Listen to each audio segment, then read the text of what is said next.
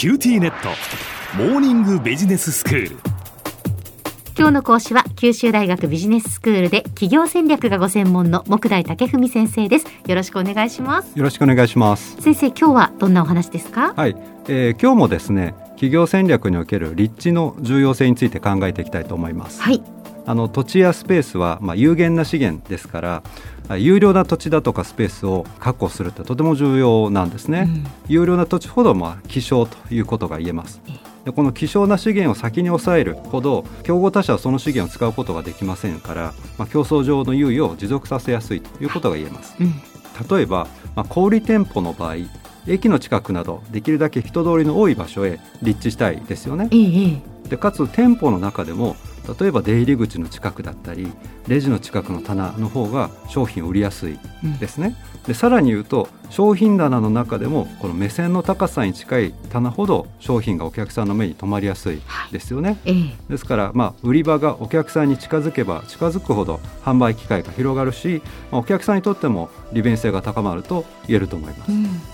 でその意味でお客さんの自宅ですとか職場にもし売り場を構えることができたらこれ究極の近距離立地あるいは近接立地と言えるかもしれませんね。まあ確かにそうですよね、はい、こうした立地戦略は客先立地と言われるんですね。客先立地ですか、はい、はあ、お客さんのまあ懐の中に飛び込んでしまうというわけです。例えばオフィスグリコっていうのがありますよね、えー、あの食品メーカーのグリコがオフィス向けに提供している置き菓子のサービスです。あのオフィスにこうお菓子が入ったボックスを設置するんですね無料で、はいはい、利用者はボックスからお菓子を取り出して、まあ、その度に取り付けられた、まあ、料金箱に100円を入れるという仕組みなんですね、はい、でお菓子は毎週グリコのスタッフによって補充されるというわけです、うん。利用者は小腹が空いた時にコンビニなどにこう買い出しに行かなくとも会社のリフレッシュスペースなどで気軽にスナックを購入できるわけです、ええ、かつ会社側とすると社員への福利厚生の一環として、まあ、設置していることがまあ多いんですけども、はい、このボックスの設置自体無料ですしお菓子の補充だとか代金の回収はグリコが行ってくれますから、うん、会社側の運営負担はないんですね。うん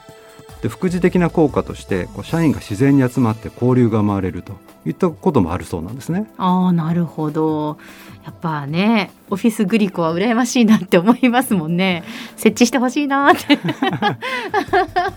思ったりしますけれども、ねえ。ー、本当にその社員の皆さんがこう集まる場所って案外こう情報交換の場になったりして、とても大切ですよね。うんうん、え。ー、でその他にもネスレに日本が提供するネスカフェアンバサダーというものがあります、はい、これについては実は以前この番組でも紹介したことがあります、あの利用者が申し込みをしますと専用のコーヒーサーバーを無料で自宅ですとか職場に設置することができ、うん、コーヒーやスナック類を専用のオンラインショップで注文して、まあ、定期的に届けてもらうと、まあ、こういった仕組みなんですね、はい、これによって利用者は例えばこうスタバだとかコンビニにコーヒーを買いに行く代わりに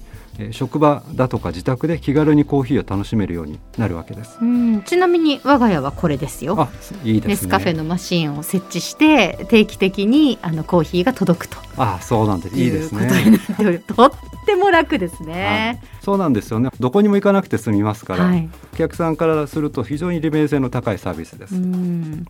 うのってでも例えば、まあ、お水だとかまあ、置き薬だってそういう仕組みですよね。そうですね。あの、ええ、この、えー、客先立地の究極の元祖は、まあ、富山の置き薬ということで、ねはいはい、もう江戸時代からなされている、まあ、ビジネスモデルなんですね。はい、はい、まあ、以前ドミナント立地についてお話ししましたけども、うん、これはあるエリア内に店舗を密に配置することで独占的な空間を生み出すと。こういった戦略でした、うん、例えばその天神なら天神に集中してコンビニ同じまあセブンイレブンがたくさんその集まってるとかってそういうことですね、はい、そういうことですね、えー、で今回お話ししている客先立地というのは、まあ、ドミナント立地とはやり方は異なるもののお客さんの自宅だとか職場といった空間を独占することでその需要を総取りしようという点で、えー、共通してるんですね。はいでその利点としては第一にお客さんの自宅だとか職場は、まあ、いわば一等地に店舗を構えているのと同じことですよね。欲しい時に手軽に商品を購入できることから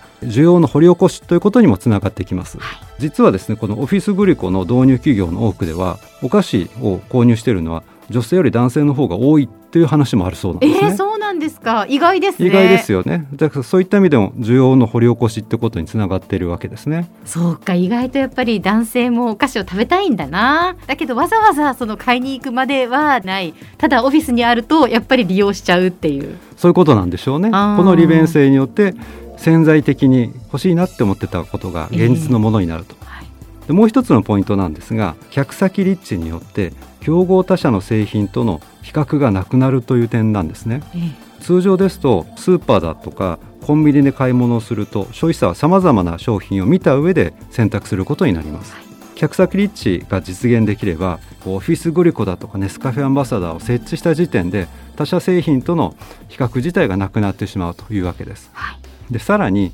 第3のポイントとして設置した商品棚ですとかコーヒーサーバーあるいは開設してもらった、まあ、会員講座のようなものですねこれを踏み台にして他の商品やサービスを提供する道を開くことができるかもしれません。うん。さてこの客先立地なんですが、まあ、注意すべき点もいくつかあります。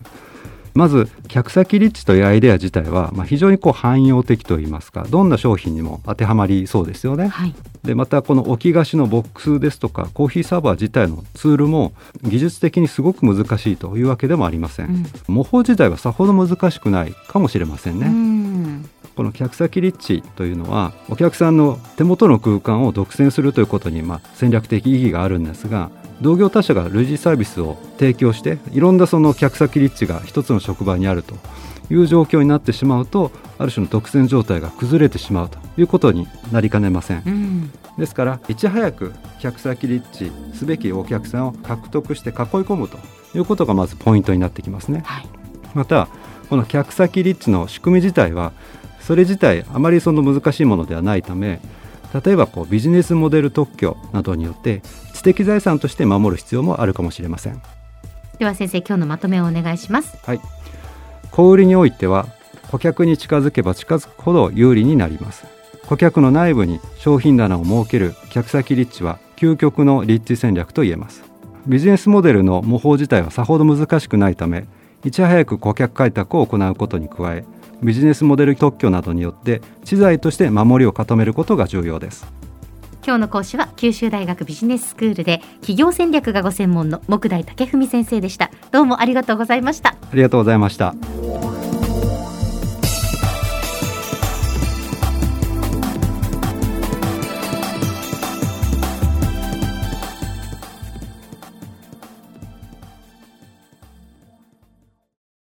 QTnet 僕が